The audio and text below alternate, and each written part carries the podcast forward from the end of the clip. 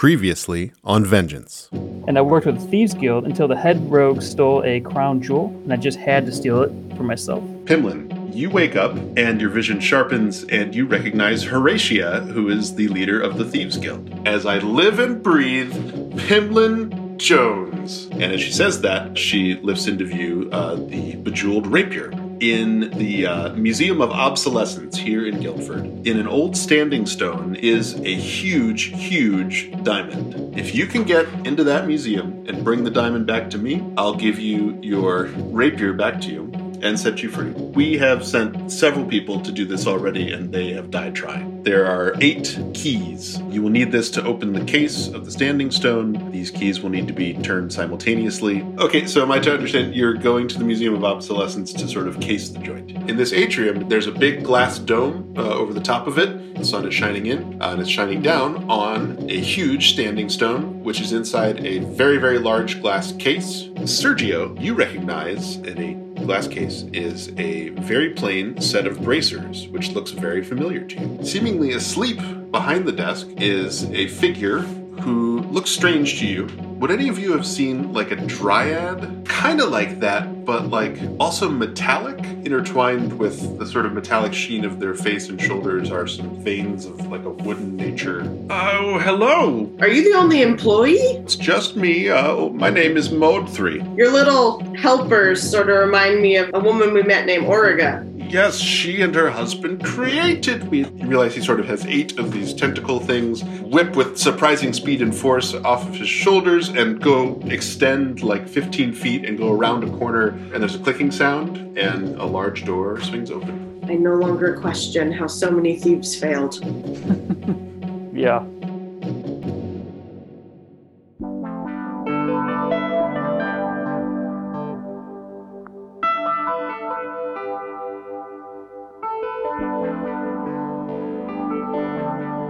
Full session of Jebeddo at the temple. Just a Geppetto solo campaign. Take me to church. I think uh, so. This is Jebeddo's first topside church. Um, so I think he wants to seek it out and kind of like walk around the perimeter of it and just kind of take some notes. Um, Okay. See how it differs. Maybe judge it as it compares to the original thing back in the Underdark. Sure. Yeah, I, I'll be honest. I don't have a visual in my head for what this building looks like, so I'd, I'd kind of leave that up to you, like what you would expect to see and how it would be different. Or, So kind of what I picture is like if you could make a stave church, like a like a Scandinavian stave church, but it's like sheet metal, and like very industrial, and it's like you can see all the awnings and the roofs are very like oxidized and patinaed, but the walls and any of the cutouts for the glass windows are in like just immaculately scrubbed hmm. That's on and brand. like at general mid-person height, the doors, which are otherwise immaculate, have sooty handprints, just buildup of sooty handprints opening them, Okay, uh, and probably another set at you know little folk height. that's great. And how does that compare to, to the, the the your local branch? I mean, the local branch would have been uh, almost entirely carved into the side of a cavern. Okay, Uh, so this is the first time he's seen it like as a, a separate structure. okay, which is weird and feels not as defensive, maybe not as protective, not as homey, hmm maybe not quite so welcoming. okay. Yeah, I guess the only thing I'll throw in there is is as you're uh, going around the building, you do hear the sounds of uh, forge work, and uh, you see the the light from. Uh, there appears to be some sort of activity going on inside. He's just kind of uh, to mumble to himself, "Oh, thank goodness, I'm just in time for mass," and he's to kind of like go up and just dramatically like swing the doors open and stroll in. Okay, despite being well made, they are noisy doors as they open. And uh, let's say you see uh, like two rows of worshippers, I guess, lined up on either side of a central aisle. Um, each one is at a small anvil, and they are like synchronized, working on some piece. being led by a, uh, a tall elf woman who is at the head of things, and uh, they all turn and stop what they're doing and look at you. Just popping by, I wanted to contribute to the session if I could. Oh, please, uh, uh, the leader says. Uh, there's there's an empty anvil right up, right down here in front. Is it gnome height? Yeah. Yes. okay. Whew, perfect. The little ones in front, tall ones in the back. Yeah. I was I was very concerned that I would have had to provide my own box, which I unfortunately did not bring with me. Uh, where in our branch, all of them are gnome height. This will work perfectly though. Oh, good, good. And uh, and what what what is I can tell from just from your appearance that you are one of our own. But uh, what what is your name? I am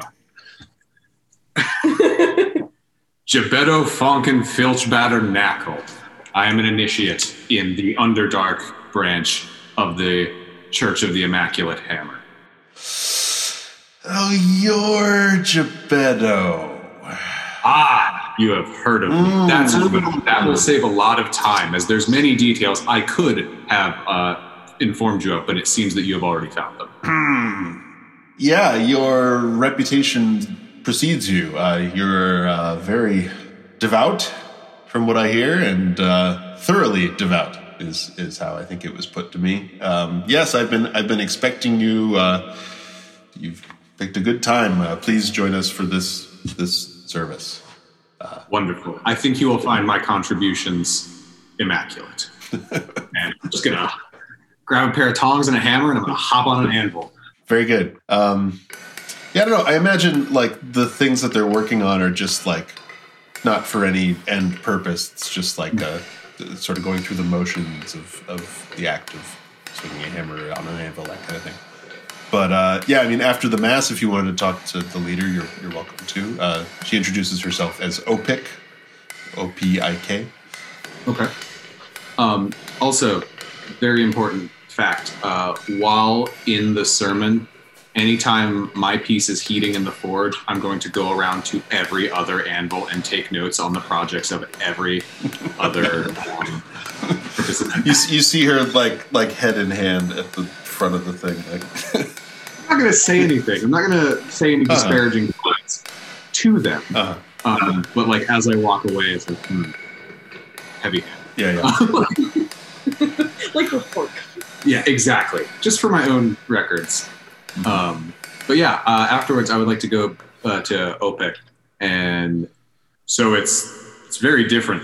Top side, you elected not to carve it into the ground. Yeah. Uh, yes, yes, we did. And do you not fear that you're not getting the appropriate amount of rebound into the uh, anvils by anchoring them into large stone? Or do you not fear that potentially there could be a collapse if too hard of a strike or an errant blow were to take out a support beam? Those are certainly risks. Uh, you know, I'm the, this this temple has been here a good while and seems to have served us well, so I'm not too terribly worried about it. Uh, what, what exactly is it I can do for you?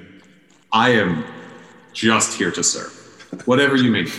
Okay, cool. So, like, what? Um, I know there's there are mechanics for like gaining. Um, I forget the term, like prowess Yeah. or whatever. Um, what like what do you imagine they want from their adherents? So I guess it would probably start with like apprentice work, which would be like cleaning chimneys or like shoveling coal, like or maybe Polishing. polishing things or um, making like 300 nails before sundown. like it's just like manual tasks. Mhm. And then as maybe as you gain favor or prowess, you are able to take on um, maybe um, projects that would be sold for profit for the church, like Mhm. for you know uh, at the you know bake sale or whatever. Yeah, sure. And then usually maybe items that would be used by Templars of the church or anything. Okay, cool. Yeah, I do love the like menial assignments bit of the apprenticeship. So let's say that she she says that you're welcome to come back tomorrow, and and she'll have uh, she'll have someone she can assign you to as an apprentice or something like that. Wonderful, because I, though very reputable, am not as highly uh, favored as I would like to be, and I would really like to change that as quickly as I could, within reason. Of course, I am here to serve, but I will take any opportunity to impress. Very good. Uh, I will see about scaring up such an opportunity for you. Wonderful. Uh, and, of, and of course, our uh, catacombs are available to you as lodgings uh, and to any companions you might have with you. I have a group of work associates that I think would greatly enjoy the opportunity to see life below the surface. Maybe don't pitch it to them like that, but yes, they're welcome here. I'm going to turn and walk out the door while still talking as though the conversation is following with me. Just, I don't understand how they could possibly see a problem with such a luxurious and quite refreshing style of life. cool. And uh, you leave her once again head in hand. Uh, Dear diary, I made a friend. His diary voice is like a very floored uh, is Palfrey up to anything, or were you just kind of hanging back with the horses, or? Uh, Palfrey is probably in like a little field or a yard, um, just uh, pr- uh, like practicing. By which I mean like he's taking his pike and he's like stabbing the air, and he thinks, "All right, now if the guy's standing, I'd probably hit him in the chest." And then he stabs the air again a little bit lower. He goes, "Now if the guy's kneeling, I'll probably hit him in the chest." Of like stab the air and then imagine what part of somebody you might have hit. And that's that's his training style. That's great. Um, I'll I'll tell you one little thing here. Uh, maybe on the wall, on, on a wall on one side of the yard, you're you're stabbing the air in. You you see uh, more of the posters of Lady Gwendath's planar exit tour. Yes. I think we decided it was in like a Shepard Fairey like kind of style. Yeah. You notice here uh, there are like a few of them in a row, and several of them have been like partially pasted over by a poster that seems to be in like a similar style, but like not nearly as well done. And it's advertising um, some person calling themselves Sir Hammel, H A M M E L, for some sort of upcoming battle in the Knights Guild arena. So this is, I take it from the post, this is like an exhibition match type of thing. Yeah. hmm Okay. Yeah. Yeah, I'm gonna I'm gonna make a note of that, file that away, maybe try to catch that later on if I don't have a conflict. Yeah. Cool. Uh, having touched on all our separate little bits there, I guess uh, the group could reconvene after the uh, reconnaissance mission. Yeah. We were all going to meet back at uh, The tavern? The tavern. weren't Okay. Yeah. Okay. Yeah. Oh, you mean the healthy chicken? The healthy chicken. The healthy chicken, yeah. Uh, it Uh, it is evening now. I would say that the eggs, the pointy end, is up now on the egg seats. Yeah. I'll just butt in here for a sec. Uh, this is in reference to a joke, quote unquote, that was made during one of the lost segments from the previous episode. You may recall that last time I described the Healthy Chicken Tavern as having egg shaped seats. What you didn't get to hear was that someone inquired whether they were pointy end up or down, and then the joke was made that during the day they're pointy end down, but at night they turn pointy end up. It's probably for the best that there's no record of who made that joke, and I am very sorry that I had to share this information with you. Oh, uh, I'm sorry. I keep going back to things. On our way out the door, can I ask Mod 3? So is this place just like open 24 hours or like we didn't see any hours posted outside? Yeah, so they've they've probably worn off the building. Uh, uh, technically, just daylight hours, but I'm always here, so by appointment, other times, or just by request. I don't really leave this room. So, Oh, okay. A charmed life. did you enjoy the museum? My God, did you enjoy my museum? we did. It was wonderful. I mean, you know, we we unfortunately have to meet some friends, and we could have spent all day in here. At least I could have, and I know I think we all learned something today. You you've warmed my mechanical and somewhat plant-like heart. So who who funds this place? I mean, it seems like really well cared for. You know, there's lots of the engaging exhibits, and Well, really, it's just me. I work. I don't really require much. I just run it myself. Don't receive any pay. Don't need any pay. Uh, and really, when a guild just dumps their garbage, I mean, uh, the acquisition here, uh, I polish it up and fit it into the museum, and I uh, run it myself. Well, that's that's good to know. You do a wonderful job. Hey, thanks. All right, sorry. We can go back to the. I would like to note that Jebeddo is back at the tavern waiting for everyone, feverishly like steel wooling all of his armor and tools and like the top of his bald head. oh, Oh God! Just steel wool everything till it shines.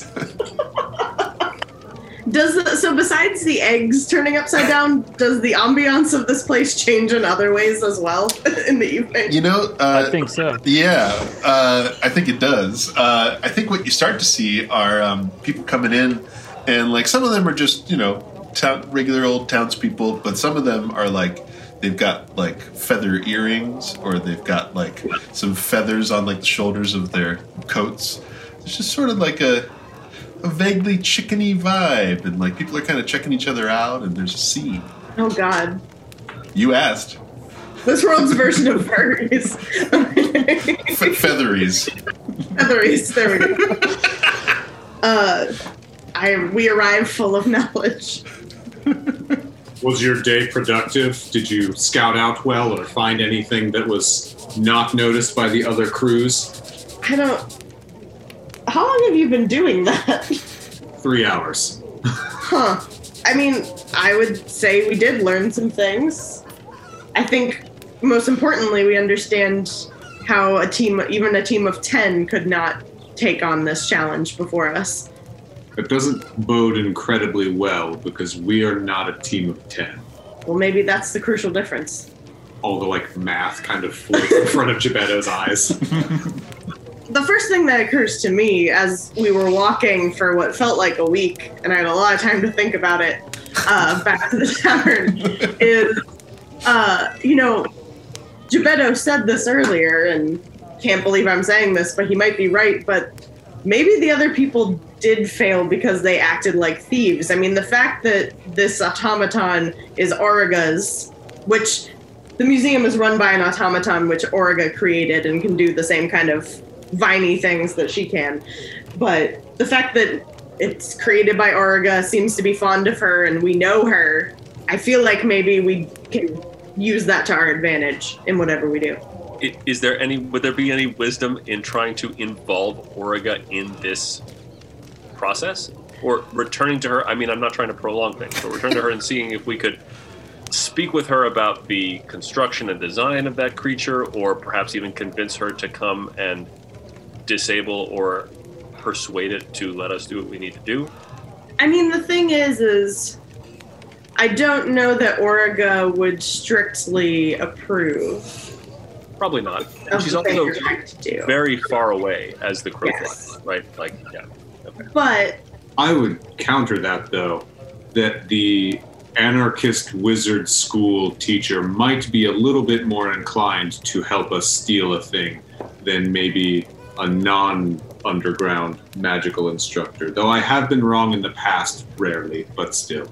the thing is that we also encountered a pair of bracers, which Sergio, do you still have the book? And I, can you show us the page with the bracers?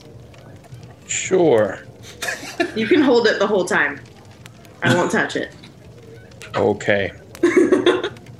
So I mean, they they looked exactly like these, which I realize they're pretty plain, but it feels like it might be worth going for a two twofer while we're in there.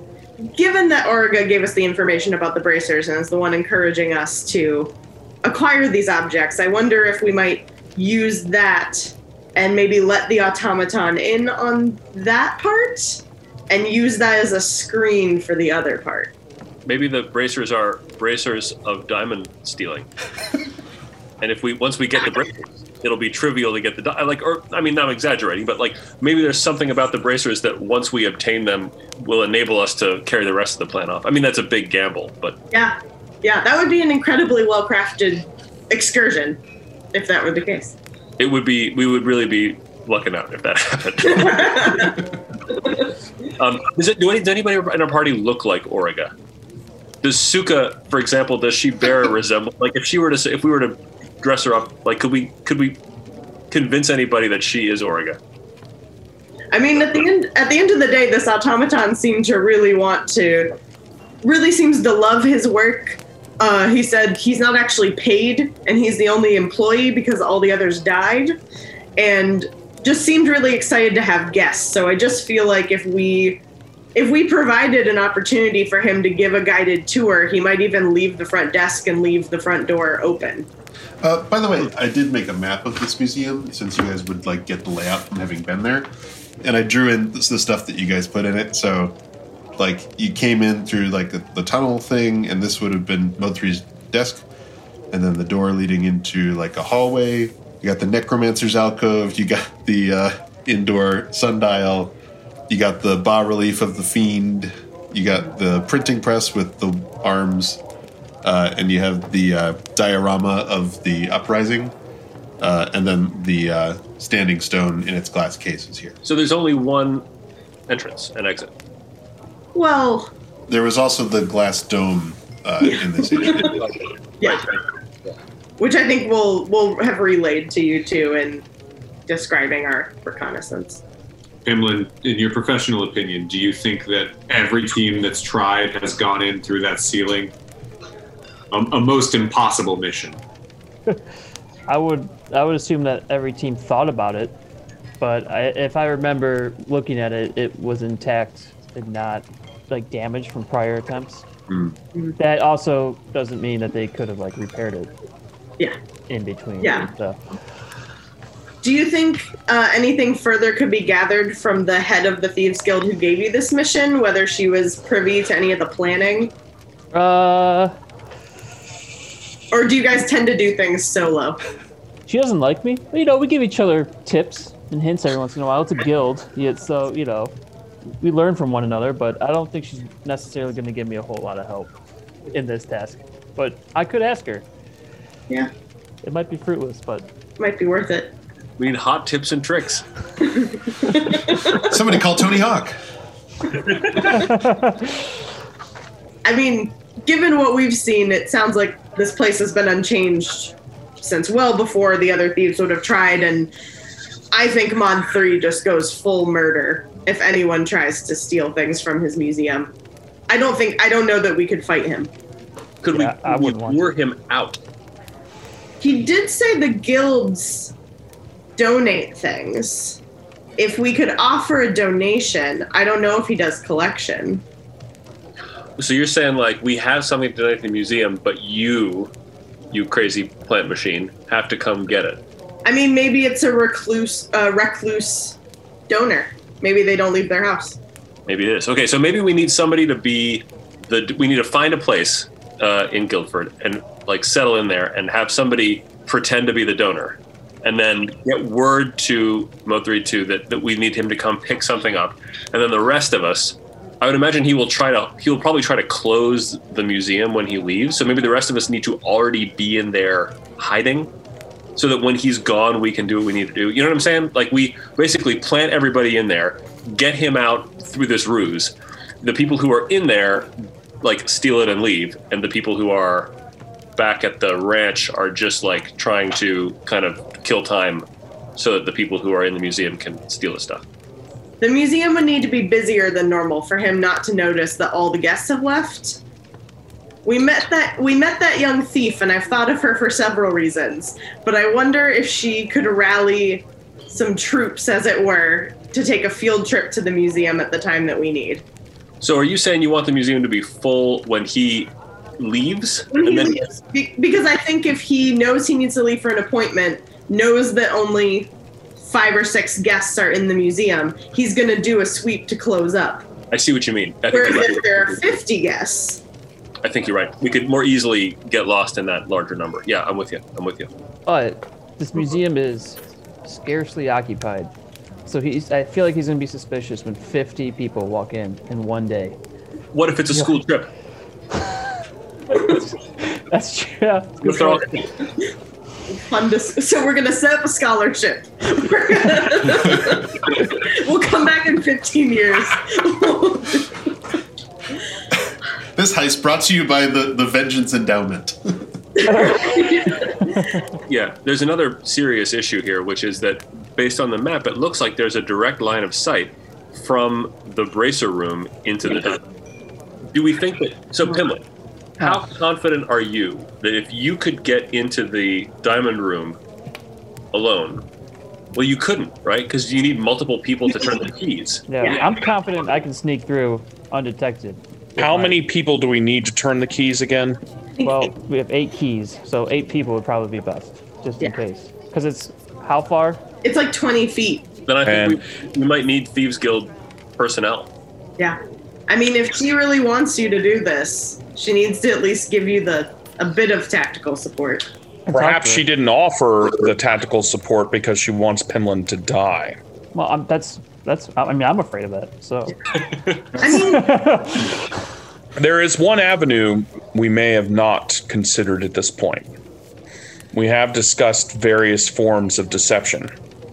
What if we were to get the automaton to open the case for us?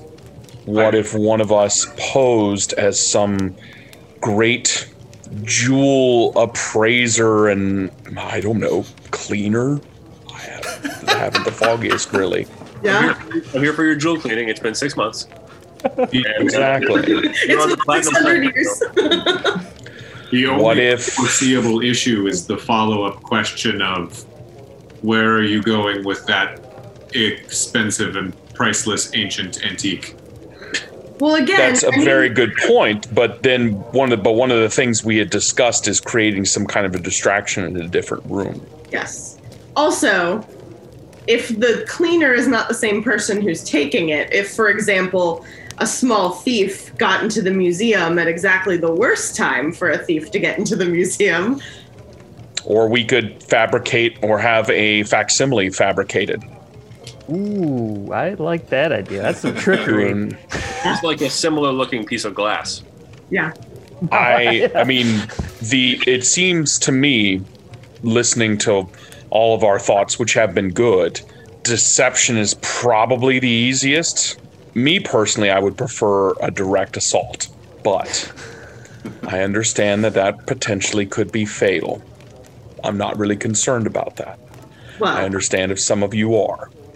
I wish there was a way we could joust the jewel out of there, but I don't think that's going to happen. So I think we better we better try this and do this this. isn't your side quest. we'll get a, jo- a jousting side quest later. I have a question, Okay. uh, a, a, a, a DM question. I'm here. I have the ability to, after an hour, create an item, a simple item. The ruling is that it must include some metal. If I created a diamond on a stick and then took the stick off afterwards, I mean, it would be like creating an axe and then rem- removing a handle, right? So, so I have a hard time buying that a level uh, that a level two forge cleric could make like the largest diamond, like a huge diamond, right? Like that seems Um, far fetched. I think you could certainly make. I, I, th- I would. Uh, you know what? I just read a little bit more in the rules, and it can only be valued up to a hundred gold. So probably not the largest diamond. but in the maybe a rhinestone. I'll say, yeah, you, you could definitely make like something that that looks superficially similar. Okay. Yeah. All right. But also say, just to remind you, the, the, I mean, we'd be talking. You're talking like the size of a watermelon. Like Oh Jesus. Yeah. this is a large, large object to move around. Not, not that it's impossible. Just it's large. Yeah. Oh. Do we know I the don't weight of it? think you can Like, am I going to be encumbered if I steal this? What's the ruling on encumbrance? It's pretty freaking heavy, probably, because diamonds are like extremely dense. Let's just say yes, you would be. Right, because I think I, cur- I currently have 73 pounds. And I can carry 105. So, Damn. so it's well over 30 pounds. huh? Yeah, yeah. I, I think it's fair to say. A gram of diamonds is like 14 grams or something. Was that a horsepower joke?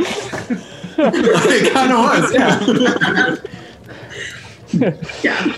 Out of game, I have been thinking about this heist literally all week and have had like 15 different scenarios that I've like turned to ash and been like, what if? So, I could kind of conjure up a fog cloud or something like that, you know, at a critical moment. Um, I also could tend. I think I can use Mage Hand is uh, to cause something to like slap something off a bookshelf or something like that, cause some kind of commotion. Maybe those were the only things I thought of that my character specifically could do. With Mage Hand, we Uh. don't need an eighth person. That is true. That is also a possibility. That's a good point. Is there a is there a time frame where you given like an ultimatum of time, Pimlan? Because there's a way that we could do this over the next three to seven years that might be incredibly effective. Uh, starting with an entry level position, gaining trust, working our way up to a curator position, and then possibly taking the back. Or But I think- conversely, we could uh, we could go forth and gain strength, and then I could summon an undead army, and we could uh, bum rush the uh, facility. No dead, undead armies in the city. The moral implications are questionable. However, it is not off the table. Excellent. Speaking now as Palfrey, uh, the the idea of like disabling the guard and just taking it is increasingly appealing. And I know that the guard is very difficult and and tough and strong, but like there's seven of us, right? Surely There were ten thieves before. they were like thieves, still, like they're like disposable trash. Come on. Yeah. Whoa! Wow. I mean, I guess in Palfrey's moral universe. also to consider as an outsider, I must say, it would be very sad to destroy the only being of his kind. well, we don't know that. We don't have to destroy him. We just have to disable him. Oh, maim. I'm very on board with maiming. A maim is a possibility. I was thinking maybe if there's some way to just jam him or uh, turn him off for a little while. I mean, that's the mechanical equivalent of maiming. Have you ever stuffed an iron rod into the gears of a large clock? It doesn't go well, and the clock stops. I haven't, but you, you're speaking with confidence, so I'm imagining that you have and that uh, you- you know whereof you speak.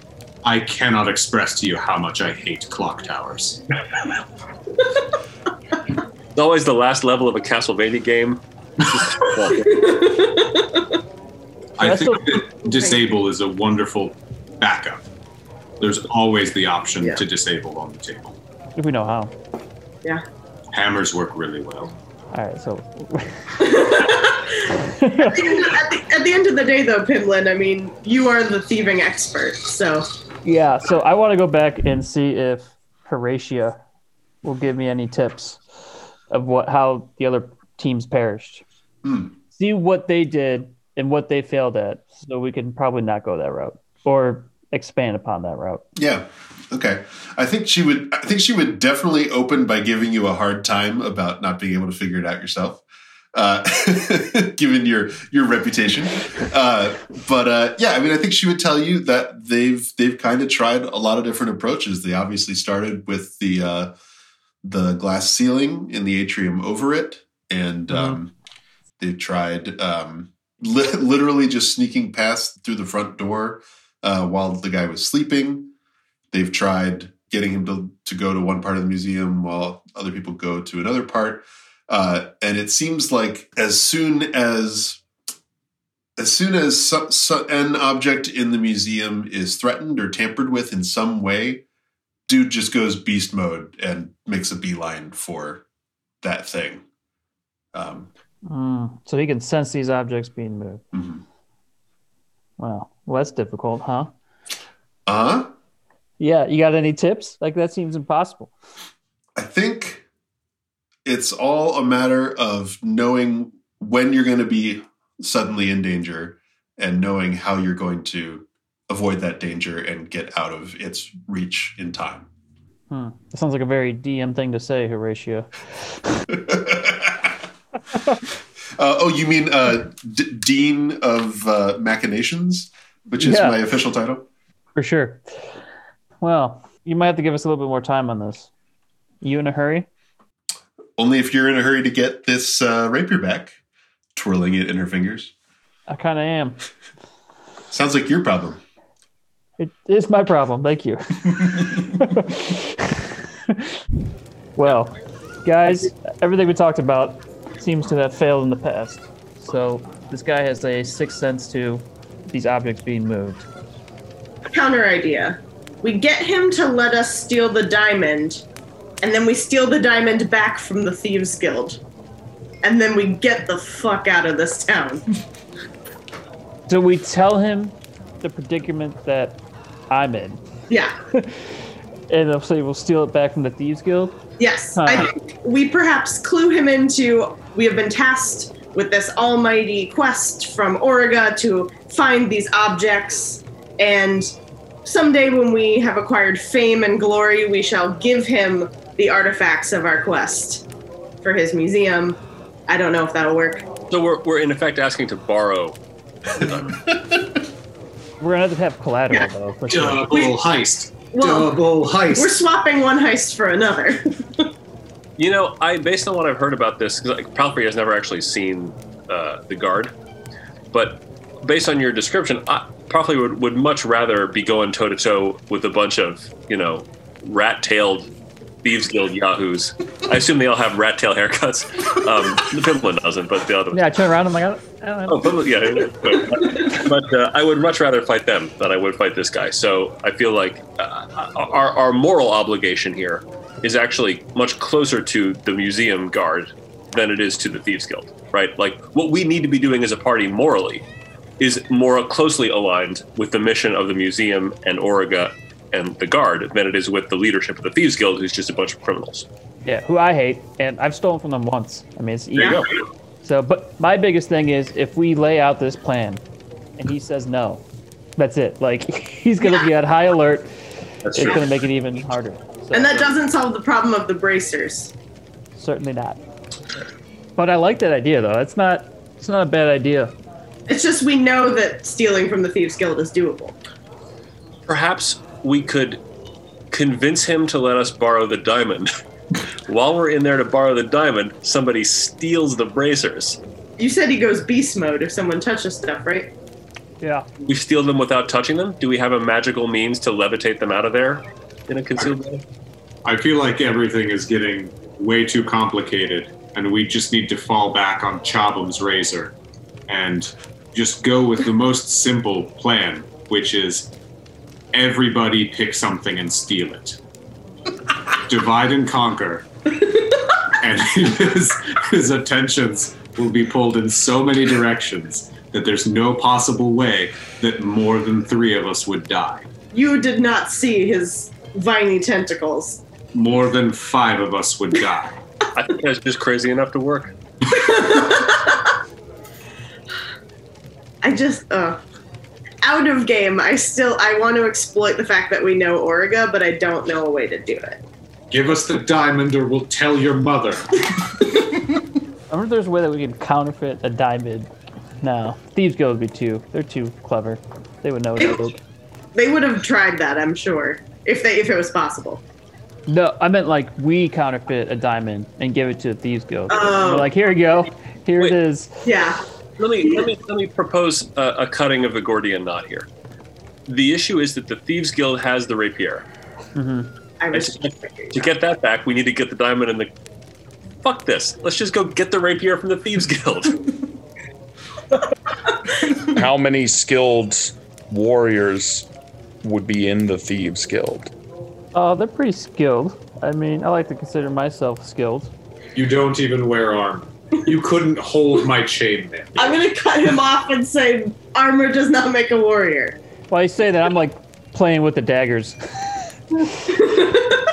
say that again. As much as I enjoy all of this, how many skilled fighters would you say are in the Thieves Guild? oh, great DM in the sky. How many thieves are in the thieves guild? so I think so. I think I established it's like a very tall tower, right? Yeah. Um, have any, I know Hannah's been there. Have any of you guys been to the Cathedral of Learning on the uh, campus of Pittsburgh University? Yeah. You know what I'm talking about? So it's basically like it's not not like skyscraper height, but like basically I'm imagining it like each floor is like set up as like a different real world setting in which thieving could occur. So this is only tangentially related to your question, but it's like it is a complicated and tall building. It would there would be hundreds of people in there, and many of those would be students. But it, it is a this is a very very large guild. And plus, even if we get the rapier, we still don't have the bracers. Yes. And we to be fair, we don't know that those are the right bracers, but How many pairs of Well, but the bracers bracers aren't going anywhere. We could come back at any time. I I might have a solution to the bracer issue that would illuminate whether or not we have to worry about them. mm, All I need to do is hold them for 10 minutes. if I brought if one of us who was there earlier today brought you in for a second reconnaissance as an expert from your church, I mean, I believe that would not even be a lie. it wouldn't. I am the expert. I saw the work of every other member of the church today, and quite frankly, none of them hold a single match to my knowledge of glorious artifacts. I could just be myself and be true to myself and meet this automaton man and ask him very kindly to let me touch the bracers for 10 minutes straight with no interruptions or any sort of conversation.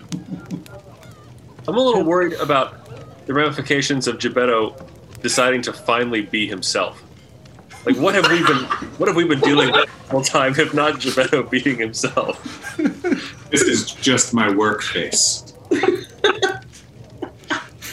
I mean, with my charisma, you're everything. Unparalleled existence. Yes. Uh, since the automaton is made of metal, could you learn something about him from observing him? Like perhaps how to switch him off? I don't believe so. I'm I'm not an engineer. There are mm-hmm. other guilds that would be better for that. However, if I hugged him for 10 minutes, I could know of anything that he does magically. I, I think we might be onto something here. Just keep patting like Theoretically I mean- speaking, I could hug three things in a day if I had to put a number on it.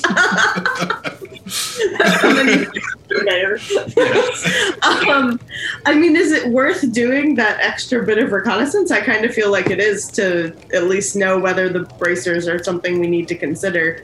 because I agree. If if the bracers matter, we need to get them. But I've no longer the slightest interest in the diamond. I think that we could just get the garbage rapier back from the trash people.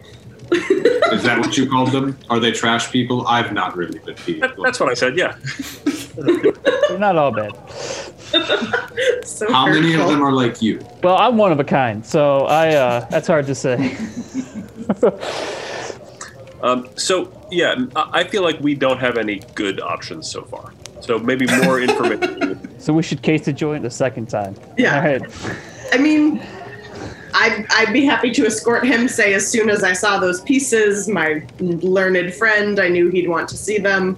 And I think it's probably better that not everybody who went for the first visit goes on the second. I mean, you'll clearly have to be there. yeah, I want to go this time. You should probably go, absolutely. I Um, want to check out the dome on top from the outside. cool. Yeah. And Sergio, perhaps you could uh, do something about the book, translating the book a bit more, Or you can climb with me, Sergio. or you can climb. I have a feeling, though, Pimlan, if something goes bad with Sergio climbing on the roof, you will understand why he prefers vengeance. Or I could do some other things. I, Everything about that is concerned. I genuinely do not want to know. Hey folks, this is Luke Brevoort, your host and dungeon master, and today I'm speaking to you as the bartender of the Healthy Chicken Tavern. I'm glad this group of adventurers is hanging out here and giving me so much business, but uh, boy, it's almost like they're over there planning a complicated heist or something.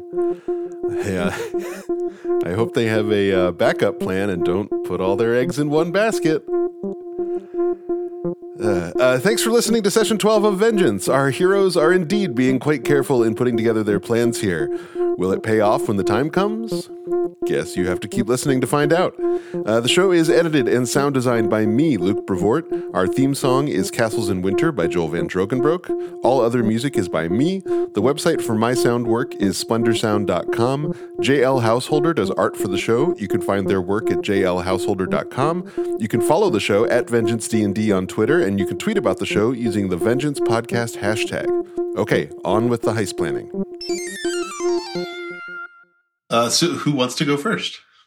Yeah, we need to. uh, we need to rest before we do anything. We don't have to play out the resting, but a sleep has to happen before I can go do the thing that we talked about doing. The hugging. The hugging. and I would like to take this opportunity to invite all members of the party to sleep in the caverns below the uh, Church of the Immaculate Hammer. Why not? sure. I promise no one will be disappointed, and your lodgings will be free as my day's labors will more than cover a week's stay. Definitely positive. interest. Yeah, I'll go. Indeed. I'm with you. Perfect. Cool. To the cabin. yeah, but I, I imagine it's really hot. Oh, swell. It's like sleeping in a sauna. Yeah. Oh. Oh. Even the stone is warm below your back. And, they, Oh. and, and you each get like a, an anvil to rest your head on. Oh, Now, what you'll notice, this is wonderful. All of these grooves in the ground, those are actually sluiceways for your sweat. We won't be sleeping in water. This is an improvement upon my branch where we just sleep in our sweat. this is the first positive thing I've seen. how do you roll for sleep? I want you to know the whole night I'm going to be thinking about like, okay, there's someone's sweat traveling through this sluiceway, but is it sweat or is it really pee? That's the beauty is you don't have to worry about it. It could be anything. it could be Who, anything. who peed in the sluice? I'm just saying. That's the title of this episode. If episodes had titles, who peed in the sluice? You know what they say about sluice lips? Oh. That's not anything, actually. Sorry. When Mike and Danielle are back next week, can we make them play out the four hours they have to kill being awake in this? yes. Okay, y'all slept. It was weird and hot and sluicy. Best sleep of my life. It's the next morning. Oh. Are there showers here? Well, let me check the sluice pot. Oh, never mind. you could you could dip yourself in like a quenching barrel. Yes. Though I will tell you, do not dip below anything of the facial orifices. You will get a horrible infection. I'm gonna just not worry about it. Well, to the museum. To the museum. Okay. Uh, you make your way there. It looks the same as it did before. Uh, you similarly find uh, Mode Three asleep uh, behind the uh, the counter at the entrance. Okay. Wake him up. He wakes up. He recognizes you. He welcomes you back. Says, "Oh, you brought friends."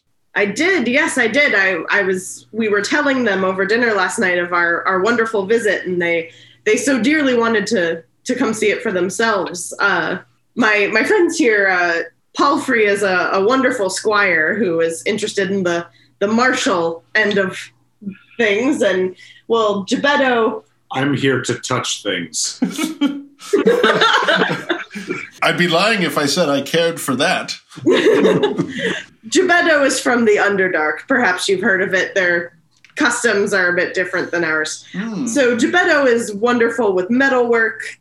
I am an acolyte of the Church of the Immaculate Hammer, and thusly I am well versed in many a historic artifact or masterworked crafted item to adorn or to bring to battle.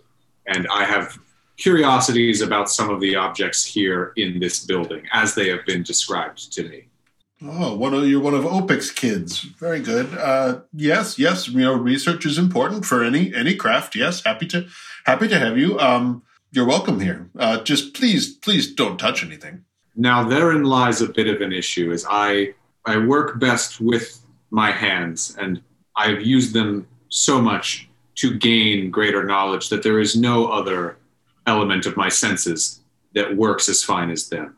I have lived with these hands.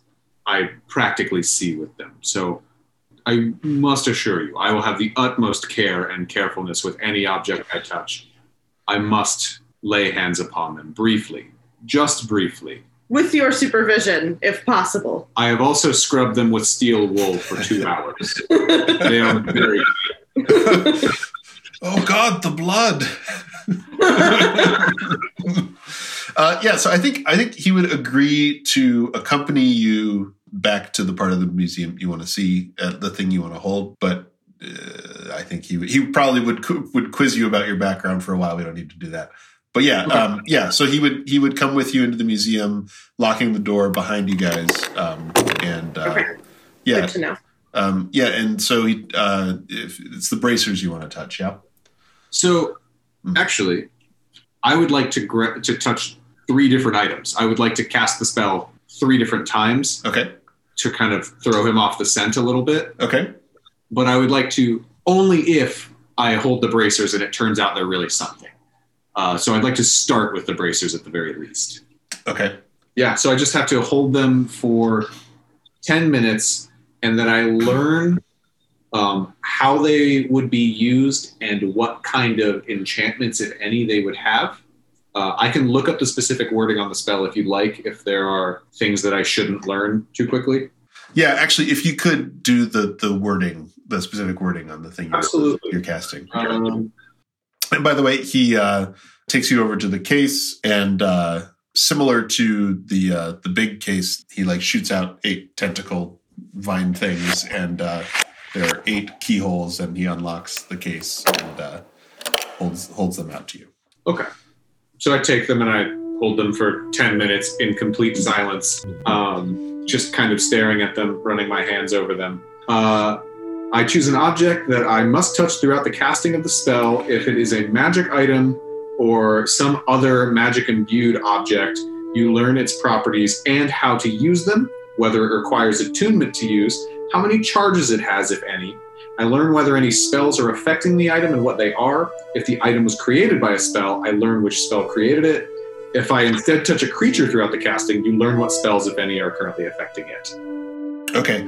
Um, hmm. So this is challenging because I'm I'm kind of playing Calvin Ball with like magic and spells in this world. Um, so I I want I want to I will definitely give you information in the spirit of that Maybe, maybe like um, ruling. the the gravitas of the spell. And Yeah, yeah, for sure. yeah. Okay, so so things that you learn are uh you I'm going to go out of order here, but like uh spells currently affecting it, um you get there's like a vague I don't know what spell it would be, but like it is a spell that allows someone to sense like if the object is moved or or uh, broken. Um so you would maybe deduce that that's like how mode 3 knows where when things are disturbed, so he's kind of watching it in some way. Uh, assuming you would, you would have done this with other objects in the past, uh, I'm thinking back to when Sergio cast Detect Magic on the poster you guys got, Uh-huh. and where it's usually a faint glow. This was like the sun. Um, this is kind of that for your for what you're doing now, and I think, yeah, yeah, like it would be probably frightening, right? Um, and I think this is imbued with some sort of enchantment that is like well, well beyond your comprehension as a level two cleric. But you know for sure that it is um, illusion magic and also um, something relating to precision in combat. Okay. Mhm. It, I'm guessing it requires attunement. Yeah, which is like you meditate over it for an hour, right? Yeah. Okay. Mhm. Um, yeah, and uh, it's almost like um, you almost feel like this thing is an individual Mhm. Okay. more more than an, like that. You you feel like you are in the presence of someone as much as you do something. Okay.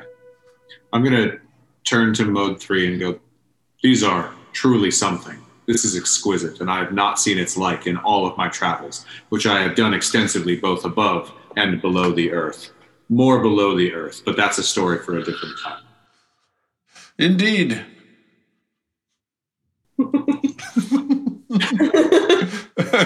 he takes him and puts him back and uh, locks it in place. Uh, next, I would like to go to the necromancy corner, Okay. uh, alcove, Mhm. uh, and search for the vestments of Mhm. you know a necromancer. And while we're walking, I'll kind of explain to him, uh, as you may or may not know, what the highest goal for one that is not fully of the cloth of the Church of the Immaculate Hammer is to craft the armaments and weapons and armor and any tools that might be used by its mighty Templars. And I study many obscure forms of armaments as the nature of weaponry and defensive technologies is that they are ever changing. I like to seek unconventional inspirations, as that is what sets me apart from the other plebeian members of the church. Does even mode three like look a bit tired at this point? yeah, this is someone who's starved for company for sure, and and who is maybe uh, uh, realizing that uh, he's not that starved for company. Uh, um, okay, so this is tricky because are you lying? uh, not really, no. Uh, Okay, I mean, like, it is a, a, a slight stretch in that maybe Jebeddo is not particularly interested in these armaments, Mhm. uh, but his quest is to create the next flaming sword. His quest is to create the next truly unique magical item that might be used by the church Mhm. to, you know, reclaim the Holy Land, which I guess is like the Rust Belt. okay. um, okay, uh, I think you would get well. Hmm. Uh, roll insight for me. Insight. That's probably not going to go well for me. Yeah. 17. Okay. Um, yeah, mode three doesn't seem suspicious. Cool. For 10 Yeah. minutes, I'd like to run my hands across the cloak of a necromancer. Cool. Um, so yeah, uh, it does not appear to be a magic item. Uh, this appears to be like historically significant, but not a magic item. Okay, cool. And uh, are there any other things that are convincingly aggressive or defensive? Yeah, um, I'd say uh, there's a shattered spearhead in one of the cases. Uh, Jebeddo is genuinely interested. Okay, cool. Uh, and I'd like to, you know, cut my finger on jagged edges for 10 minutes. okay, uh, yeah, this is another one that doesn't appear to be magical, but is uh, has some sort of historical significance. Now, what is the story behind this? The plaque is a little too high for me to read. uh, this was the spearhead of uh, a, uh, a man named Apis, who uh, was a uh, very prominent fighter in the early days and uh, an, early pioneer of the martial arts. This was broken in the battle in which he he perished in part of the uprisings. Can I make an intelligence roll to know if I've heard of him or the battle? Sure. Would this be like a history check? Yeah, history. hmm Cool. An 11. Eleven. Yeah, I mean, it, I think it'd be fairly common knowledge. This this was uh, a, a prominent person, and uh, their their death would have been mourned, but also celebrated. I will chat with Mode 3 briefly about the spear Hmm. and then kind of turn to Magnuss and Palfrey and is there anything that you needed to see? I've seen quite enough for one day and have much to ruminate on. Palfrey, while we're here, is there anything that interests you? Um, I like the diorama, hmm but I don't know that I need any questions answered about it. Okay. I just want to study it, its tactical and strategic ramifications. I, I will say uh, d- d- one bit of specificity that I uh, added in in thinking about this was uh, this shows a group of like various humanoid races against um, a group of drow. would I would I see anybody that I've heard of? Like, would I recognize any? Yeah, um, I don't know that it's of that high quality. More just like a general uh, sort of depiction of the events. Gotcha. Um, well, I don't know. I don't know. I don't. I don't want to. I don't want to turn you down there because, like, I don't know where Lady Gwendath pops in on the uh, the timeline. But if she was around when these things happened, which was like 25 years ago, I think it's reasonable to think she would have been involved. Maybe you were involved. I don't know. I, that's nice of you. Flattered, but uh, I was not. Uh, but she might have been. So maybe she's on there somewhere. But I uh, but I don't see any. Like I can't recognize her as one of the little figurines. Uh, I'd say you could. Oh, okay. All right. Sure. Well, then, then I do, and I see her, and I think, uh, and I wonder what she's up to now. um, as we're walking with Mo, uh, Mo3 like out of like either from gallery to gallery or back out to the front, I, I want to ask him. So you said that the the guilds donate all these things, right? That's right. I mean, do they bring them here? Do you have to go to them? Like, how how do you actually acquire them? I mean, things like that that standing stone. I mean, the bracers would be easy to move, but things like that standing stone would take coordination, I imagine. Uh, yes, typically they do deliver them. Uh, if it's a small item, it comes in the front door on a cart or something, or just by hand. Or, uh, but larger items uh, do come in. That's that's sort of why we have the uh, glass atrium ceiling here. Those those panels all swing open from the inside, and uh, we can lower things in that way. Or um, honestly, I've I've seen the Wizards Guild uh, has just shrunk some items, large items, and brought them and made them larger. That's so cool. And by the way, some flavor on, on Mode 3. So, uh, your previous interaction with him was all with him behind the desk. As soon as he comes out from behind, so like he ambulates using those vine tentacles. Like he just no. like he does not have legs. Like from below the chest, it's like a combination of like roots and like metallic angular crystals um, that just sort of like taper to a point. So almost, almost like a spidery kind of thing going on. I love him, and I want him to join our camp, join our group. um, he's great. Um, I don't know. Should we do other character things? Yeah. Yeah. So Pimlan, you're going on the rooftops. Yeah, I'm climbing on the roof.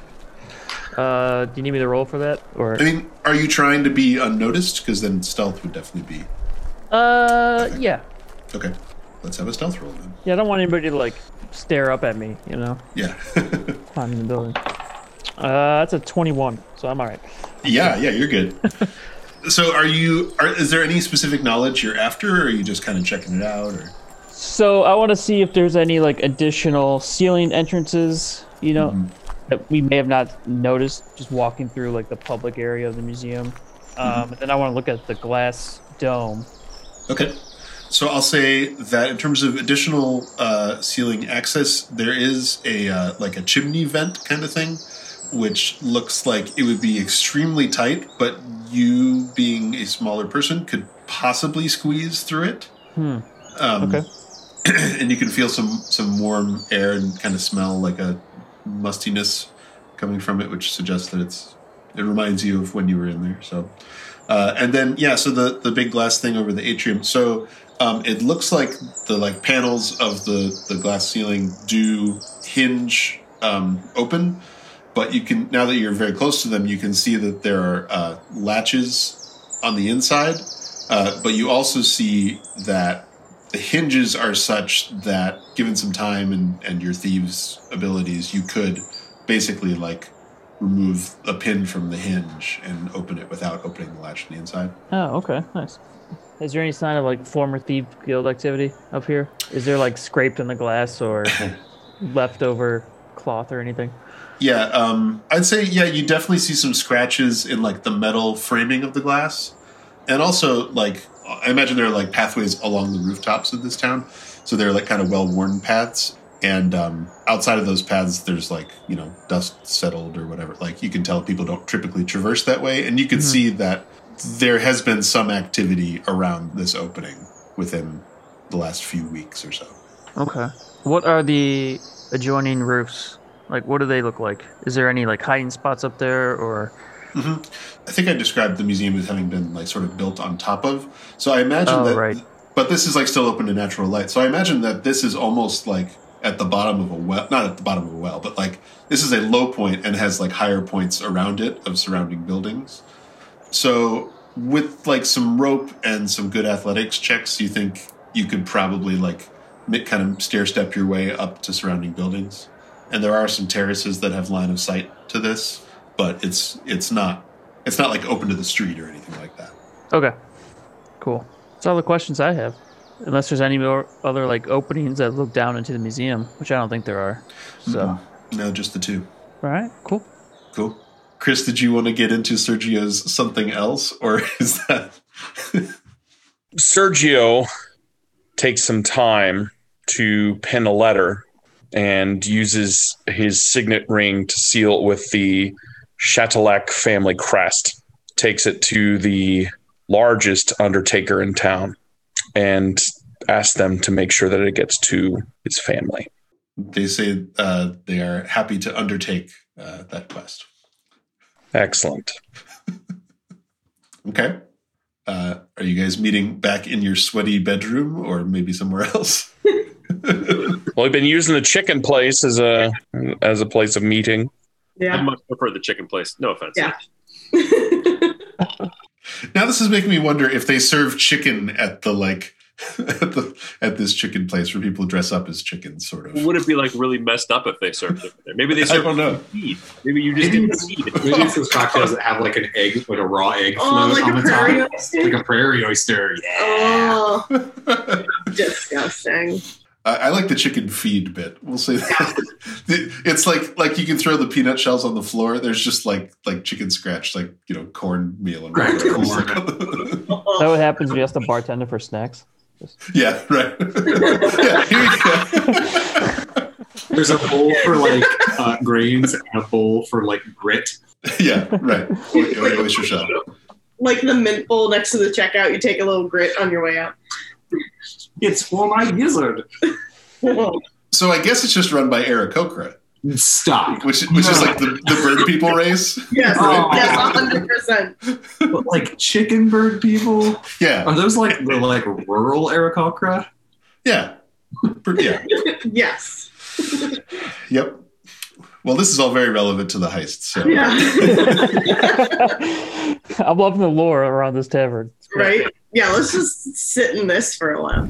As we all kind of like gather back at the table, uh, Jebeddo is going to be like, "So I have some some good news and some better news that could be bad news depending on how you look at it. And there's really a duality to every story, two sides and all that. But we will circle back around to that.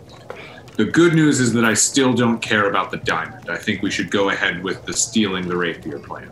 The better news, that is bad news, is that I have never seen anything like those bracers. Uh, have we established beyond reasonable doubt that those bracers are the legendary bracers? If they are not, I fear that the legendary bracers would allow you to kill a god. And if they're not, they're still very cool. I'm gonna ask Sergio one more time if we can see the page in the book with the bracers. And Luke, what kind of role would I need to make to now that I've seen them more up close in the museum? Yeah, I don't know. I don't know that there's necessarily a role. Um, so the this is an image. So I mean, it ain't a, it ain't a photo, right? Yeah. Like um, this is like hand drawn, presumably by cows. Um, Yeah. But I mean, they look similar. Okay, cool. Didn't you also say that uh, Mod 3 has some sort of spell on them and the other objects? Yes, I was able to kind of peek behind the curtain, so to speak, or maybe uh, part the drapes or draw up the Venetian blind. The issue is Why that you, he is how able do you know to. what a blind is? You don't need to block out the sun where you live. We still believe in privacy. I like the windows of my bathroom in my cave to be closed. but, but you also sometimes like for there to be a little bit of the ability to see through, which is why you need the blinds.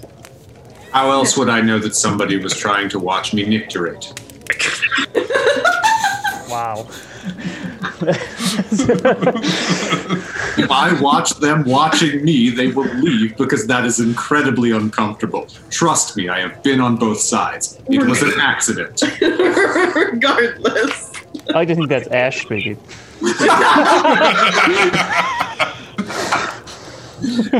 um, man, I was saying something very I'm important.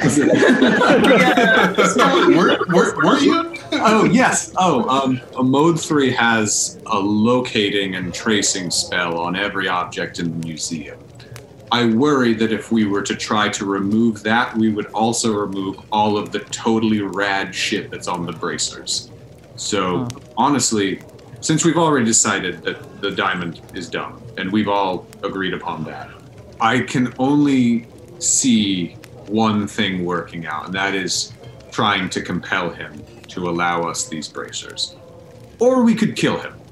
I don't feel good about that one, but it would be untrue to say that I could only think of one plan that works. There are two plans. I just don't like one, and it's important that you understand Yes. that going in. Having seen him from out behind the desk, I agree with you that killing him would be both upsetting and gross. So would killing him be hard? I wouldn't want to try it. Okay. Also, I mean, is the taking of any life easy on the soul? It's fine for me. We did kill Anetin while it was just minding its own business, so perhaps They we don't have souls. Uh, so let me propose the following sort of large scale course of action then. If we can convince Modri to give us the bracers, the bracers might help us steal the rapier back from the Thieves Guild. It, it could even be an indefinite loan. Yeah. I mean, I, th- I think if we if we tell him of our quest and tell him that there are other objects that we're, we will acquire, that perhaps we could leave to the museum upon each of our deaths. Yeah. Upon the completion of our mission. I've got gold with a bunch of roots kind of growing out of it. Maybe he'd like that. Maybe that's worth something. Maybe. And if the creature refuses, First of all, creature is kind of a Caretaker. caretaker. Um, creatures typically have blood. I don't know that he would bleed if we cut him. I don't know that we can cut him. understanding of blood, it's not important right now. What if the creature, caretaker, thing with spider legs refuses? I feel like every time we are talking about important details for the understanding of a concept, you really just don't continue the conversation. You're always more concerned on other things that really just aren't as important. I say we destroy it. that being said, if you want to try to parlay with the creature, that's fine with me. I will stand in the back and wait for the inevitable moment when it refuses you and we have to destroy it. I mean, having sort of a team A, team B scenario is probably not the worst. Yeah.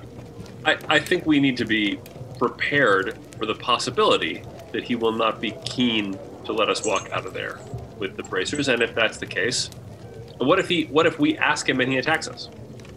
Yeah. Could happen. But I learned that I can get through the ceiling pretty quickly with my abilities. So if we need to make a quick exit, I think we can. If you guys can climb rope fast. I've never. Well, no, that's a lie. I would have tried. So yes, I could do that. What if we have a three part but 19 step plan where there's a team A who is the question askers, a team B who initiates the vengeance, and a team C that is, you know, rope monkey in case we need to grab things and leave through the ceiling. That would probably help our chances. That way, um, it does come to a fight. Probably not all of us die. Pimlan, you would probably be in the safest position because you just zip in and zip out. Yeah, I'll just stay on the roof if you guys start fighting them. You know? Well, I mean, if it if it if it comes to a fight, it's not like we're going to fight to the death, right? Like, what's going to happen is somebody will attack somebody. I mean, I can see Sergio doesn't he doesn't cotton to this plan very much at all. But if, if it if it comes down to either me, like my life, or Modri's life, I'm just going to go, and I'll meet up with the rest of you later. Uh, Luke, as we're talking, or as they're debating, can I make uh, a perception check to just scan the other patrons of the bar? I just want to make sure that we're not being like followed and observed. Essentially, Sure. Uh, would that be a perception? That'd be perception. Yeah, perception. Mhm. Uh, Twelve. Okay. Uh, yeah, n- nothing really stands out to you. You know, um, I think you guys have probably chosen a table that's uh, a little secluded, at least. But uh, I mean, mostly it, it is a f- feather down, hoe down. Uh, We are clearly not the typical patrons of this establishment. yeah, but you know, but they're they're open minded uh, people, and uh, they're happy to have you here. Okay. So are we in agreement at least with the basic plan of negotiate and take the bracers, but fuck the diamond, get the rapier out of a tower full of thieves? I don't necessarily think that going up against Horatia and some of the higher echelon thieves guild members is going to be any easier than going up against one of these guys. I mean, we we, we got to do something. I We mean, do. we don't. We we are like really up against it here because we have two seemingly difficult to surmount, you know, obstacles. But let's let's take it a step at a time. Let's start with the negotiation. hmm Let's be ready for a conflict if it should arise, and a quick escape. Yes. Um, and then, you know, once we either have gotten or have not gotten the bracers, we'll be in a better position to decide what to do about the rapier. all right. Sounds good. Cool. I go procure a very strong rope that I know will be long enough to reach the ceiling to the ground? Yeah, of course, in uh, your one of your your old haunts, uh, Ropeson's Rope Shop. Oh, okay, Ropeson. I need a rope. Yeah. Oh, hey, buddy, hey, you're back. Oh boy, hey, you you wanted this fuck. What are you doing here? Don't I know it? Well, uh, there's a pause on that wanted uh, Oh, contract at the moment. Yeah, but I need this rope real bad. I Oh, need yeah. the sturdiest rope that you have. The uh, the grade A triple nine rope. Oh well, ain't no rope sturdier than me, eh, bud? But uh, hey, uh, yeah, uh, let me get you my my sturdiest rope, uh, and he gets you some some badass rope. Cool. Thanks, Ropeson. Here's a. I don't have much money, so how about an IOU? Oh, I just thought we'd put. You know, I mean, you always put everything on the uh, Thieves Guild tab. Uh, Oh, if you're yeah. in their good graces, their money's good here. You know. Yeah, absolutely. Put it on their tab. Yeah. You know what? Let me grab two ropes, actually. Hey, sure. Hey, take my wife. Alice, I want him to join our group. you want my pots and pans? While we're, I can just clean clean me out. Charge it onto the Thieves Guild. No, uh, I'll get you your rope. Uh, yeah, we'll uh, I'll coil it up real nice the way you like it, and uh, here it is. Thank you. See you around, Ropeson. It's been real. I'm gonna cease to exist now. Um, I think the only other thing I, I'd want to do is say to Sergio, you know, maybe before we all get murdered by an automaton, should we get things rolling with the book and getting it translated? Because if this goes poorly, we may have to leave town quickly, and I'd rather get more information on that book if you feel it's necessary. I'm not Maybe. okay. I leave that to you, and will no longer ask any other questions. Um, Magnuss has never been intimidated by someone the way he's intimidated by Sergio. Alfred, what kind of shield do you have? Uh, well, right now I'm using a pike, which is a two-handed weapon. Right. I'm not wielding a shield, but I do have a shield. I keep it on my back, Yeah. and it's a wooden shield, and it looks like um, some plant. What's the word I'm looking for? Not a tendril. A uh, maybe a tendril is the word I'm looking. Yeah. for. Like there's some plant growth on it. Cool. Okay. Um, I Um, think that where I ultimately want to end up is with a high quality one handed spear and a shield. Yeah. Um, and eventually get a set of pla- this. I'm, I'm giving you Palfrey's like fondest hopes and wishes here, Yeah. but eventually come by a suit of plate armor because I want to crank my AC up as high as possible. Absolutely. Good to know. Maybe uh, Jebeddo is discussing with Alfred his like, you're really going to want to, you know, bulk up your protection. Uh, if, if you would give me some amount of time between seven and nine days, I could possibly piecemeal make you some things. Um, it, it can't be anything too large or extravagant, but anytime you want to upgrade a piece, maybe come see me. Unless I look particularly tired or have already made somebody else something or we're in the middle of a fight, or um, if the blinds in the bathroom are shut. I understand. I'm really touched by that. And Palfrey leans in real close to Jebeddo, and in his ear he whispers, "Carrot crew." Jebeddo pulls out the carrot. It is kind of wrinkly. After a night in the sauna basement, yeah, I think it's a little like rotten. Yeah, it's getting funky. Well, I guess we still will uh, get Mike and Danielle's brains on this. So this is, I feel like we really ran in circles but we did not because we actually considered and adopted or rejected a whole bunch of proposals, and we, we got some new information. Like this was a good. We it, this is one of those where it's easy to walk away from this feeling like we didn't actually do anything, but we did. So everybody feel good about that. Yeah. I mean, I feel like we at least eliminated some possibilities. Yeah, and that's, that's. Especially Pimlan going back to the Thieves Guild. It was just like, oh, okay, no. Oh, okay, no. All Sorry, right. guys. Cool. Alrighty. All right. Well, thanks Well, until everybody. next week. Yeah. Yeah. Next week. Thanks. next week. Take care. Have a good Bye. week. Bye. Bye.